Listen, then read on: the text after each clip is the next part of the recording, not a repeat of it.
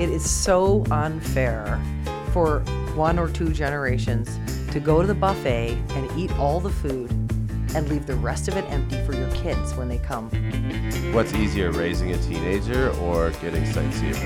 Uh, raising a teenager. Jordy, BC, it is about bringing those of us who care about the economy together. It's really important that there be a forum for us to be able to unite.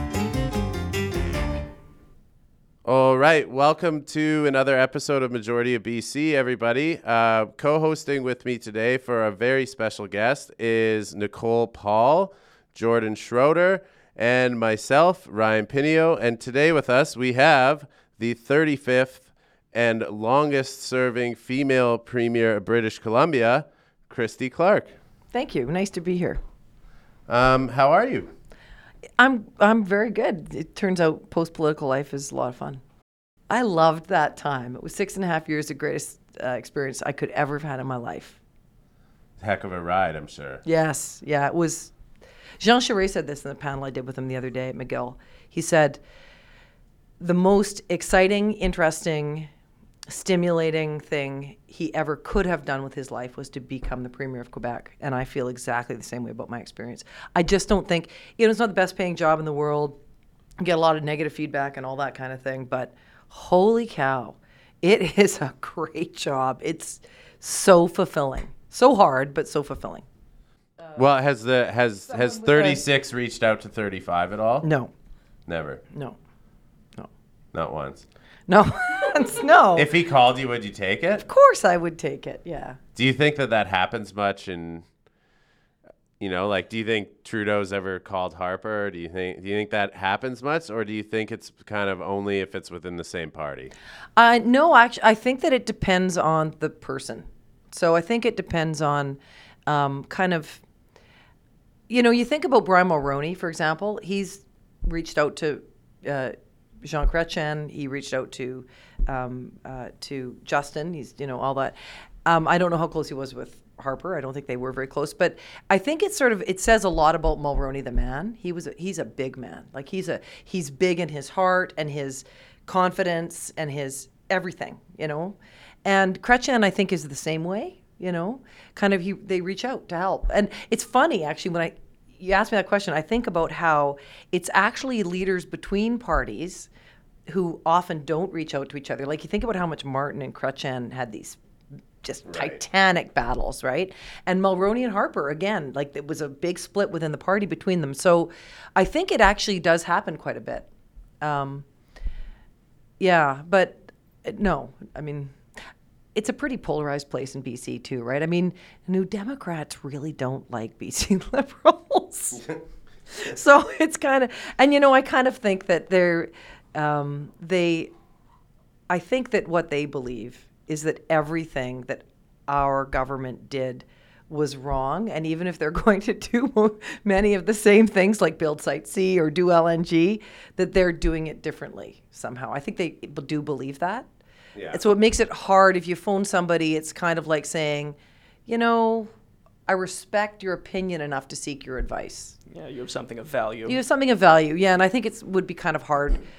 That's you know kind of a after all that they've been through at the hands of the BC Liberals, I think it might be kind of hard for them. I, I think that's actually an interesting perspective, though, because it's, even on the majority of BC Facebook page and the discussions that happen, I find that one of the things I'm constantly trying to remind people of is you can't think that everything that a government is going to do is bad just because they aren't the party you support. I can look at what the NDP has done in their time in government and I can think of some things that I go, you know what, I like that. I'm glad they've done that. And I think when you're so in the fold, it's so hard to take that step back and look at things objectively.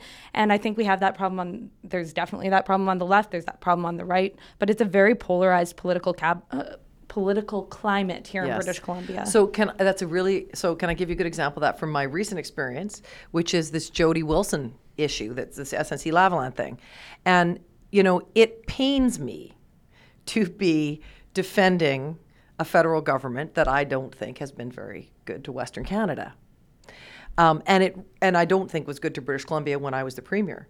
It pains me to defend jobs that are principally in Quebec when the mayor of Montreal stands up and says, you know, we want to dance on your the grave of the oil sands and all the rest of it. But the fact is that there's a point of principle in that, which is those are 9,000 jobs that are people's jobs, like actual real people. And I say to my, so, you know, my conservative friends are all emailing me going, oh my God, I can't believe you're saying. You know, the thing is, is that I always say to them, well, what would you do?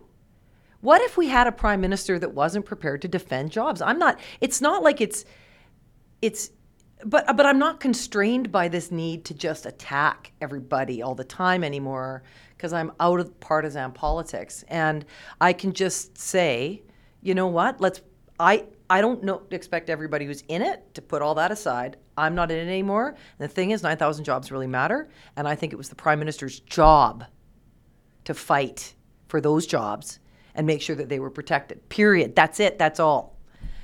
So that's the great thing about not being partisan. And you're right about that. We would live in a better place if we were able to talk to each other. And that's actually, can I just say this? Majority BC as a website, it is about bringing those of us who care about the economy together. Uh, we disagree on everything else, but that is since 1952 and 1953, that's what we have been about. And so it's really important that there be a forum for us to be able to unite.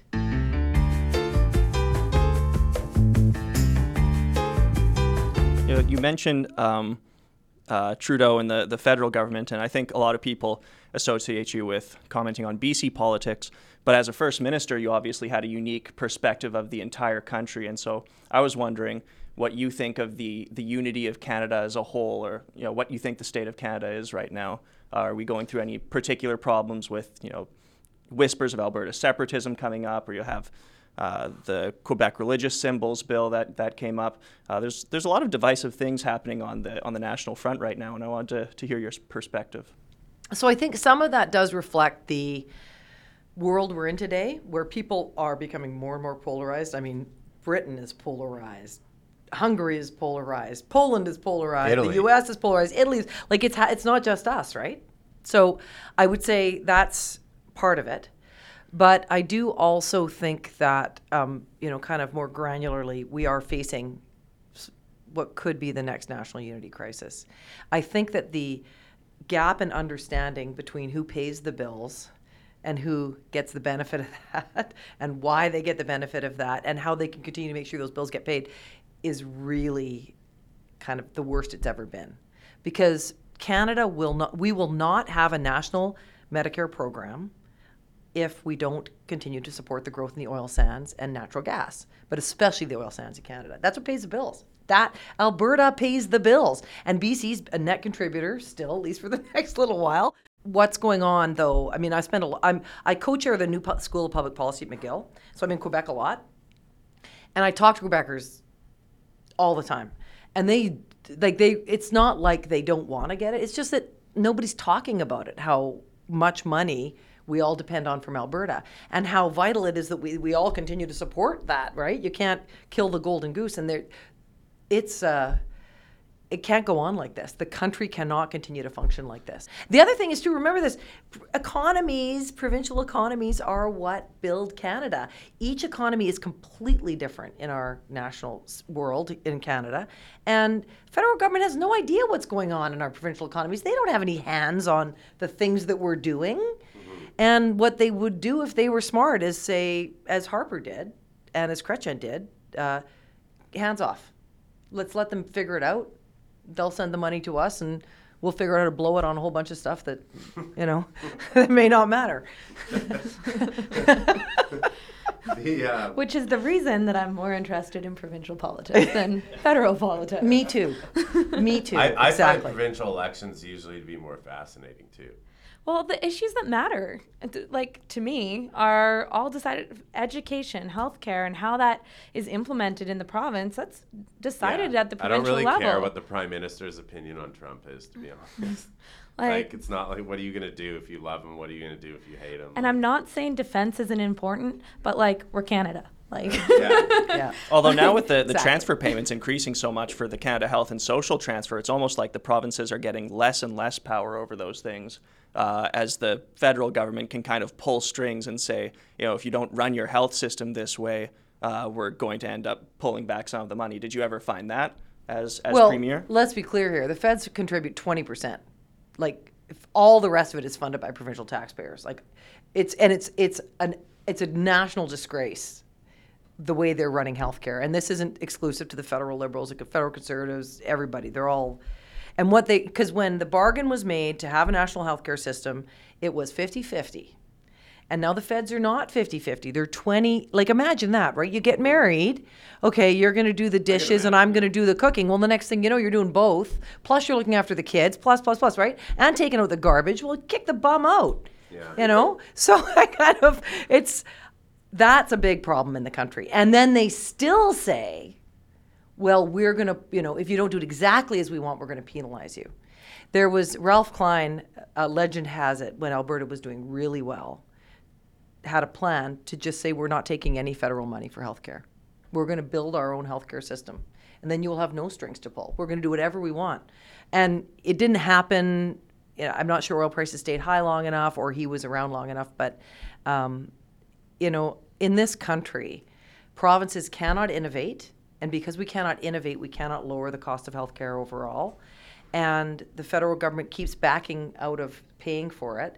So what you've got ultimately is longer waiting lists, courtesy of the federal government.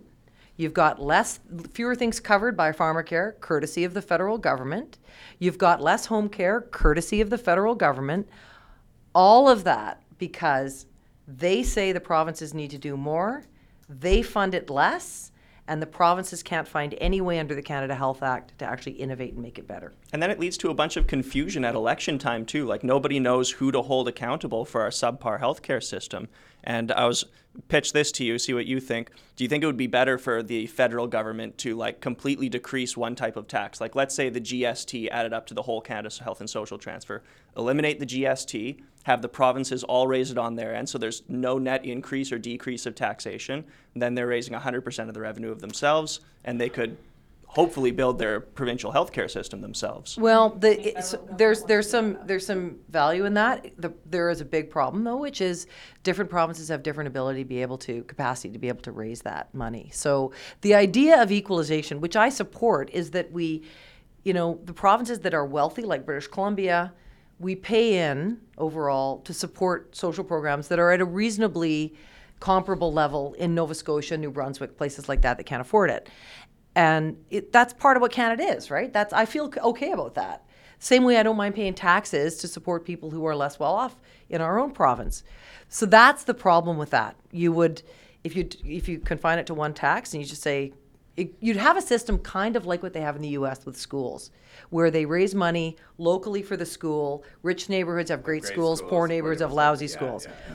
So you want to. I mean, I see that I, the point you're making. The uh, makes some sense. That's the issue you got to get around. I think. I actually think that um, what the federal government needs to do is needs to back off all the threats in the Canada Health Act and allow provinces to innovate. To say, look, we're going to let each of you try and do this a little bit your own way, What would be an and example then you can learn you from each other. of? Well, I mean, look at look at Quebec has more private clinics than anywhere else in the country. British Columbia has the second most private clinics anywhere else in the country. And what it, that has done is it's meant that people get off the waiting list. You know, somebody who can afford it gets off the waiting list. Somebody who can't afford it gets gets moved up on the waiting list. It's like private schools. Only every one every one of those kids is only 50% funded, but every parent of those children is paying for the public system plus paying 50% of their child's cost in a private school. Takes them out of the public system, and it means that there's more money for the, the, the public. Like, you know, you got to find a balance there, but it has been the Canada Health Act is just a really difficult constraint that's going to have to be dealt with because either Alberta's going to have to produce three times as much money, Yeah. or we're going to have to um, change healthcare in the in the country because it means healthcare continues to grow. No money for environmental protection, no money for child protection, no money for education. Think of all the things that we will give up because we want to continue to pay for the most expensive per capita healthcare system in the world except for the United States.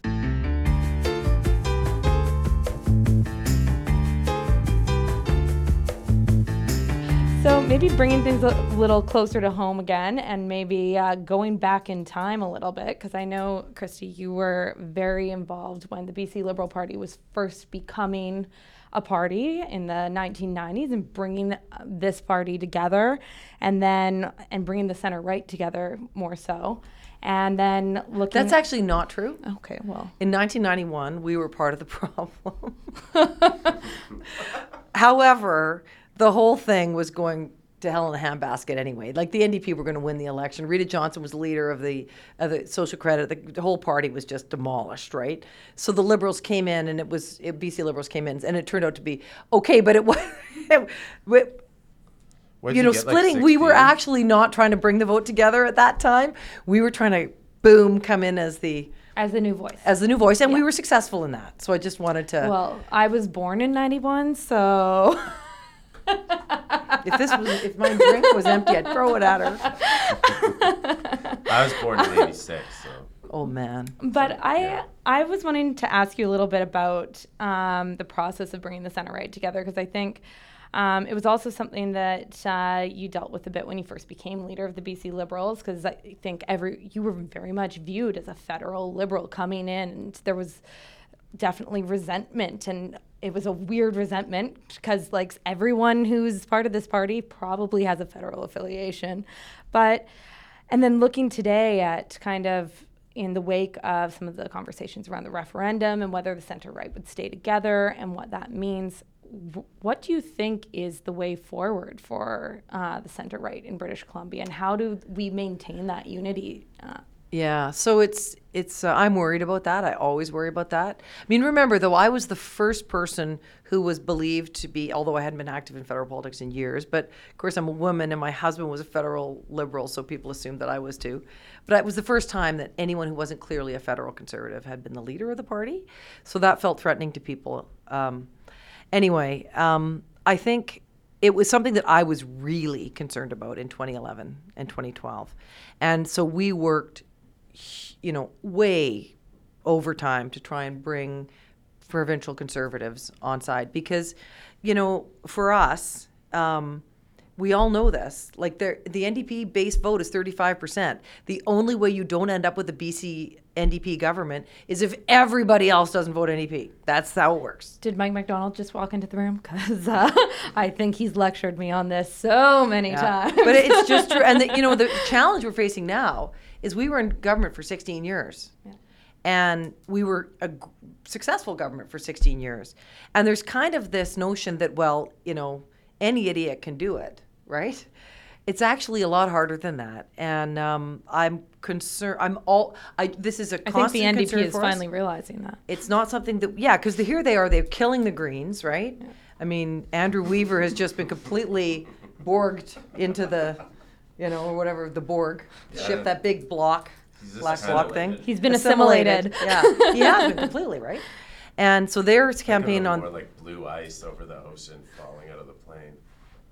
I have no clue what that reference is, Ryan. Let's just move on. it. yeah i think we'll move on i i i, I, I have i know what you're talking about but i i don't feel like anyway um so you know they've cl- they're, they're it appears that they're on track to clean up their problem on the left their vote split problem and then so what are the bc liberals going to do around that and i don't know i mean time will tell you have to people voters are going to have to decide it, you know as you said at the very beginning of this there's no party that 100 100% represents what you believe. So let's remember You're our always- core values are this. And i say this to mlas who phone me and they're mad about something or whatever you know i do a little counseling and therapy with people. I say to them i don't give a i don't care about this x y z you got elected with a core mission and your core mission was to build an economy and to create jobs for people.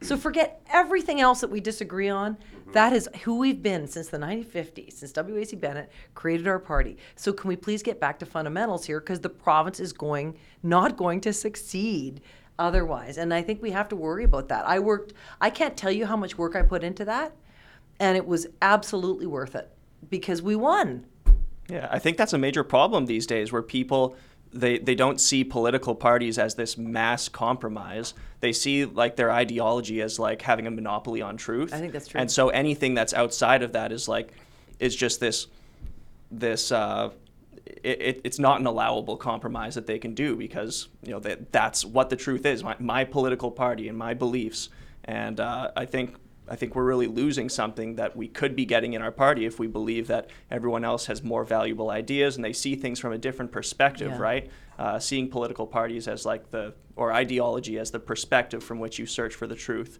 instead of them being the truth itself. Exactly. That's exactly right. And I just, you know, for all of your listeners, it's so important to remember the things we have in common now more than ever. Because when you're in opposition, it is so easy to fly apart and complain and all that stuff. Mm-hmm. Andrew's done a great job holding that caucus together in difficult times. BC Liberals are way harder to unite because we're way more independent minded than New Democrats, right?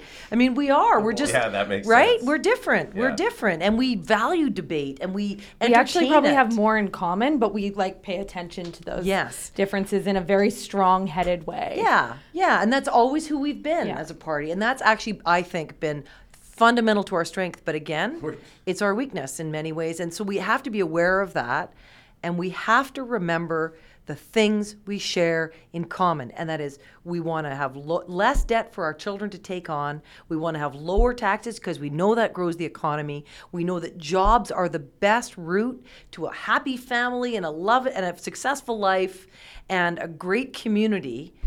Um, and it's not a complicated recipe to get there. Those are the things we believe in. And let's disagree, feel free to disagree on everything else, but don't let that mean that we're not going to be BC Liberals together.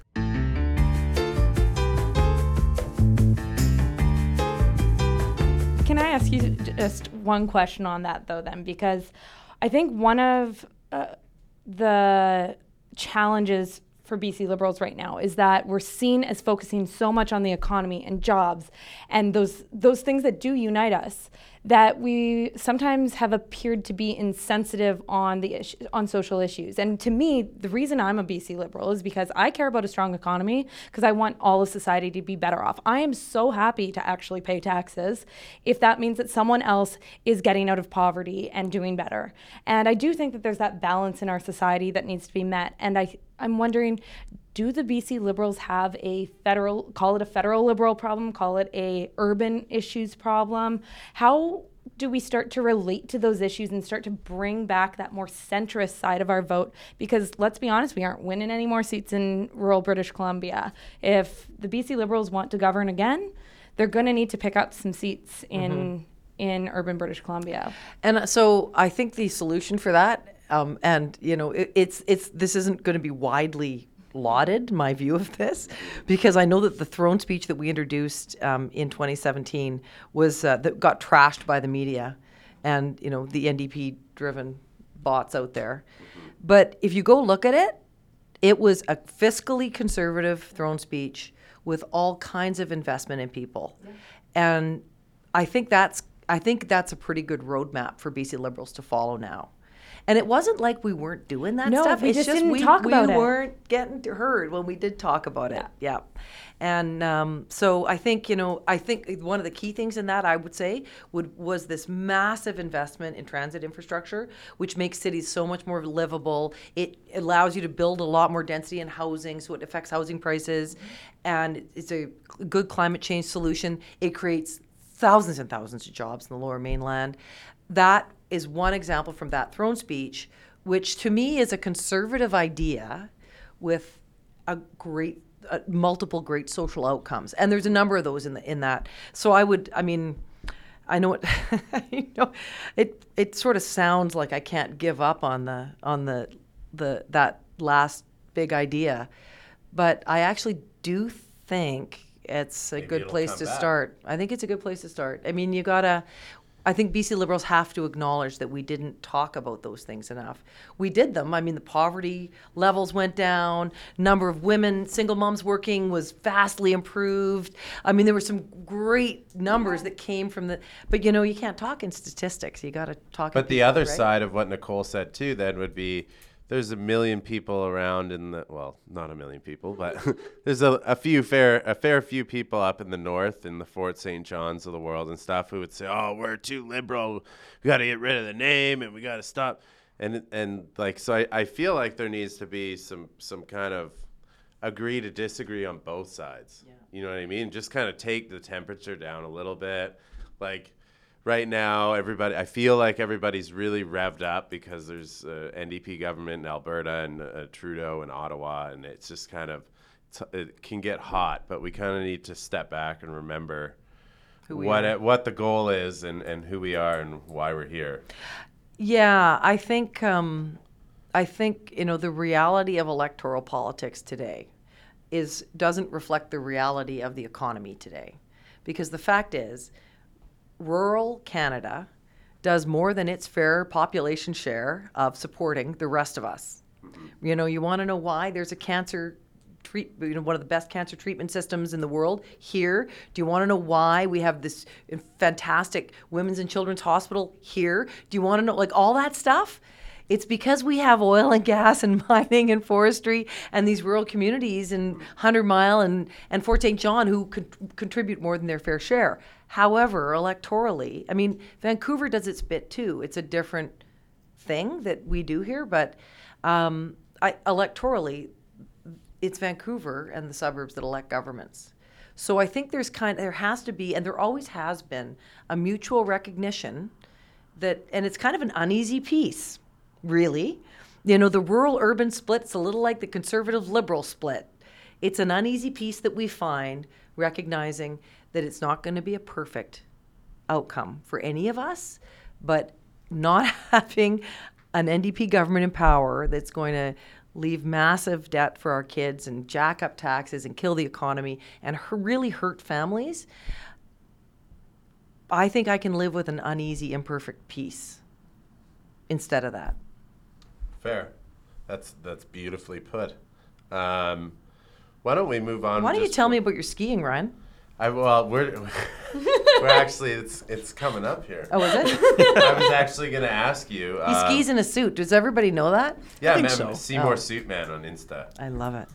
What about in terms of uh, former staffers or people that worked under you throughout all the years? You know, there's two that really stand out athletically, and like they get along pretty well together. Seymour Suitman and Shane Mills. But I mean, the fans and the haters, they want to know like who who do you think's more impressive, Shane doing the Boston Marathon or 100 days skiing in a row? Because I mean, they're pretty unique, and like they both have a lot of fans. Like I said, like Shane and I, we we got a lot of lot of respect. We're we're all right with each other. Then why other, are you but- asking that question? Well, I just, I mean, I feel like the fans. I wanna feel like know. if you had a lot of respect, you wouldn't ask that question. Well, it's just the fans want to know. Well, I, I don't think they do. I, I don't mean- think the fans want to know. Ouch. Big oof. and you're where are you skiing? Seymour, but I oh, mean, I, oh, I mean, it's not like you're doing, you know, triple black diamond up at I- Blackcomb.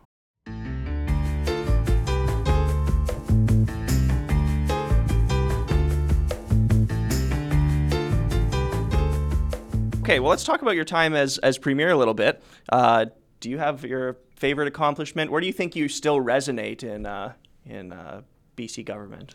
I don't know about the second question, but on the first one, LNG for sure. LNG and Site C. I mean, those were two projects that wouldn't have happened if we hadn't been, been in government from 2011. It took us so long to get them both done, especially LNG, and it's, even the NDP couldn't stop them. I mean, they could have, and they didn't. Or maybe they could have. what's easier, raising a teenager or getting Site C approved? Uh, raising a teenager. Wow. Yeah, because you know what, kids, you, may- you might not do a good job, but it still happens. Like you can't really stop it. That's it's one of true. those the kid's Yeah. born, it's already past the point of no That's return. true. Also But- less expensive.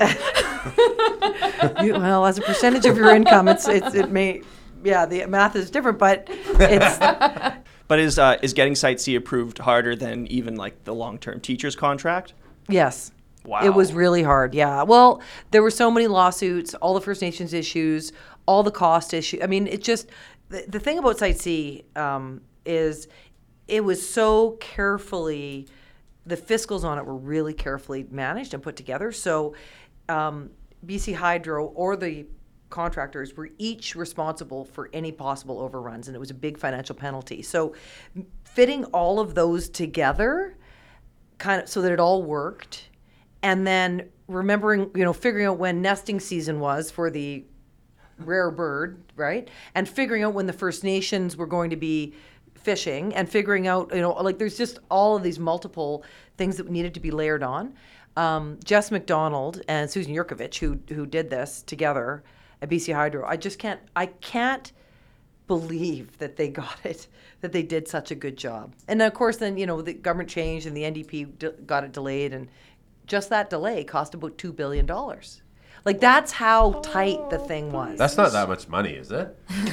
Ryan, no, it's coming from my pocket. It's a lot of money. yeah. So I I've mean, got a it, spare two bill. it just tells you how tough that was to do. But the tougher thing was LNG because it was federal, provincial governments, all the First Nations agreements that needed to be made out of nothing, right? Remember, Site C has been worked on for 50 years mm-hmm.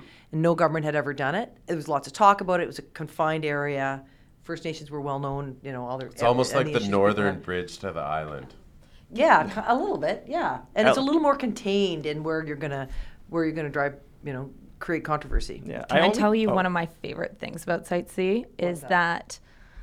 without it, how would the NDP be accomplishing their new climate plan? If you're looking at im- wide scale implementation of electric vehicles, if you're looking at electrifying LNG, if you're looking at all these things that are key parts to the NDP's climate plan, if they had not approved that project, there's no way they could be committing to any of these emission reductions, which, by the way, a lot of which were already committed to before. That's right, because the, cli- the It's climate basically plan, the same plan. Yes, is the same plan, except that there's a, there are a few tripwires in the new climate plan, which would make could make it impossible for LNG. So there there is a kind of a skepticism out there that the NDP are one and done on LNG. They wanted to prove that they could do it and on one, and then say to all their friends on the left, you know, uh, the non-union left to say, well, but I mean, hopefully that's not true. I know that that skepticism's out there, but it does seem to me like the current climate plan will need to be revised in order to make sure that we can make LNG happen. What happens oh. if we get our taps turned off?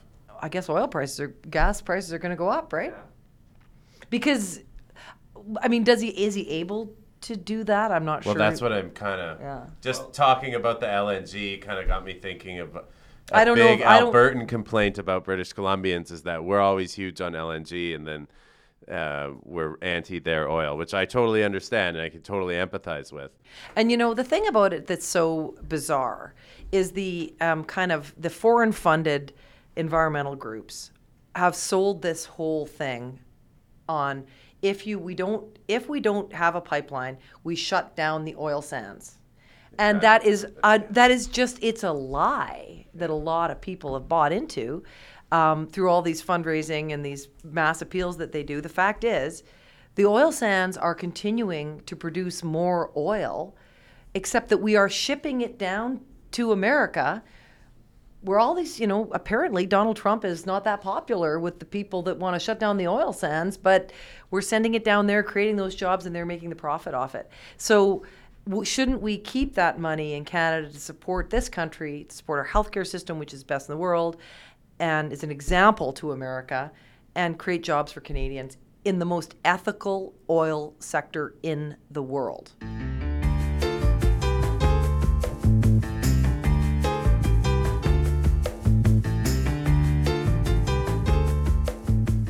Do you have uh, any unfinished business from an office? Something you would have liked more time on? Well, I mean, I sure would have liked to have gotten more LNG uh, projects. I mean, when the government, as soon as the government changed, uh, Petronas pulled out they because they were scared of what the new government was going to do. So that was a that was a drag because it would have been great to double the LNG capacity in BC just like that. Well, not just like that, but it would have been good to do it. And then, so all of those other LNG projects that are at risk or not happening now, I think that's regrettable for sure. Um, I think the whole issue with Kinder Morgan is a disgrace to the country. I mean, it's just terrible what's happening. It's just, um, it's so terrible for our relations with our best friends in the country in Alberta, but it's also just so short sighted when it comes to the interests of the country. And um, so I, I, I, I- I really regret that that happened because we'd approved it. Yeah, we It was had all uh, legal. we had Jock Finlayson on the show uh, for the first episode I was ever on the show, and he's the vice president of the Business Council of BC, and he said that in the business community, in the international community, uh, Canada has gained the reputation of the pla- as the place where large projects go, to, die. Yeah. Yeah, And, and, uh, I think that's- that's truer in British Columbia than anywhere else in Canada, because, partly because of the Kinder Morgan decision, which proved the private sector can't do it, Right. but the public sector can, and then the LNG decisions. And remember, I mean, the Petronas deal had the Indians in for six billion dollars. It had the it had Chinese in it. It had Chinese investment. in It It had uh, Brunei investment in it. It had I'm trying to remember um, the range of investment. It was pretty broad, and you know, when a project like that fails, people, Prime Minister Modi notices. So that, I mean, I think reputationally, it's been a struggle for Canada ever since I became premier. But we did, I think, differentiate British Columbia. I think even before that, I mean, we couldn't even build the Canada line without them going nuts, right? I That's mean, true. remember the, the Olympic boondoggle? yeah, I know Canada Line turned out okay in the end of the day, didn't it? Yeah, could have been bigger. I, yeah, You know, been. Yeah. like I know. I just so I but I, these huge long-term tax-producing, job-creating jobs are so vital Yeah. for Canada. So I think if there was something that I regret, I guess it would be going backwards on resource projects and um, going backwards on job creation, like the really meaningful job creation. Um, you know, we all see the national economy slowing down. British Columbia's economy is slowing down. We've started to see for the first time employment numbers sliding. Uh, it's first time in a long time we've seen that. That's and you know debt's going to continue to grow, and that's. I I, I as a longer ter- as a long term thinker, um, investment really matters and debt really matters, because our kids, your kids, even though you're young, and Ryan, you'll eventually meet somebody who wants to. um, He owns a home, folks. are going to. Um, so it's it's just not. I know it's like not sexy and fun to talk about it. Nobody likes talking about it. Nobody's interested in it particularly. I just think it is so unfair for one or two generations to go to the buffet and eat all the food and leave the rest of it empty for your kids when they come after. And that is exactly what we are doing. And you know, this healthcare system is so great my kid, your kids for sure, are not going to have a universal healthcare system because of the way we are governing in Canada, not just in British Columbia. And I just think it's just so selfish. It drives me crazy, and uh, I that's I think ultimately, LNG would be great to have more jobs. Be great to have more, but I just think what the mess we're going to leave for our kids is really something we should be ashamed of. We had one one last question for you. Do you have uh, any any further political ambition? No, no. There's lots of other people that can do a fantastic job. And with new thinking and new eyes and you know, maybe they won't go back to the last throne speech. They'll come up with a whole new one that's even better, right? So um, I feel like my 15 years in public life's a lot. And um, I loved it. And I'm, so, I'm just kind of done with it now. I, I love watching what's going on. All right, so we've got kind of housekeeping based on that. Well, uh, actually, one one thing: if Hamish ran, who would be the manager, you or Mark? You know, people said that. You remember Mark came out, my ex-husband came out and said he was running on April Fool's I Day. did Remember see that. Yeah, so people might have seen that on his Facebook page, and it was like, "I'm running in Vancouver Granville," and all these people were answering. You know, you should do it. You should do it. You should do it. And somebody, somebody said, you know, I think Mark was just doing that to build a list of campaign workers for Hamish when he eventually runs. Hamish doesn't have any plans to go into politics, and I'm not encouraging it.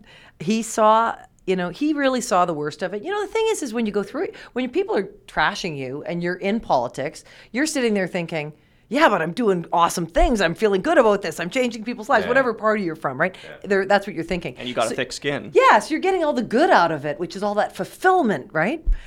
For him, all he, all the kids are getting is, you know, your parents are never home. Everybody's trashing them. You get you get yelled at at the hockey rink by the players on the other team. You know, your stupid mother or father, or whatever. And it's just like all they get is the not fun part. And so I'm I think that's why um, a lot of kids don't go into What politics. happened to Justin? Well, how often did he see his dad? I mean, ask yourself that, right? He lived with his mom. So he experienced he experienced politics from a distance in a way that I that Hamish didn't or that maybe Brad Bennett didn't, right? Because we were living at home with the parent who was in politics. Right. So, I mean, that's not any any comment on Justin. It was just a completely different experience, I think, right? And so, no social media.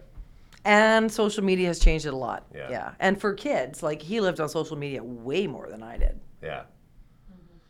I've been on a bit. I mean, I don't know if any listeners know, but I mean, if you just go to at Seymour Suitman on Instagram, you'll find me right there. Anyways, um, be, before I started skiing 100 days in a row, so I'm running a little low, I traveled a, the world a lot, and I would always buy weird culinary treats for guests. So I got uh, some Lobo green curry paste straight out of Bangkok. Love that. That is, uh, and then I, I didn't want to be weird, so I brought you the matching coconut milk.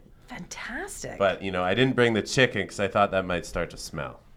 that is so great. Yeah. 50 calories for four tablespoons in the coconut milk, Yeah, the curry paste. I mean, th- there is English on there somewhere. There is. Yeah, there's shrimp in it. You think it survived? No, I mean like you can add shrimp. Oh, okay. Yeah, yeah. No, Well, you know what? I love curry. there you go. It's like my it's my favorite food. is it really? Yep, I've never been to Thailand, but of course, India is my uh, Mumbai is my favorite city in the world. So lots of good curry there. Nice. Thank you. That's really nice. Yeah, no worries. Would you ever get back into broadcasting? No. Really? So here, here's what I'll say about broadcasting that was frustrating is that all you do is you're mostly complaining about things. And it's a necessary thing, right? In journalism, that's kind of what they do. That's their job. Yeah. But because I'd been in politics before, I knew how fulfilling it was to do things rather than talk about other people doing things. And so I found that part of it frustrating, although I really liked it. I mean, thing I liked about it was I was in talk radio, so I would hear from actual regular people all the time. And it was really fun. Like that part of it is worth it. Is really really worth it. But it was um, you know, how I used to say to them, I am not, I am going to go on strike if you ever ask me to talk about gas prices again. Because that's all, I mean, isn't that all they talk about on Yeah, radio? It's like, is totally gas true. prices have gone up.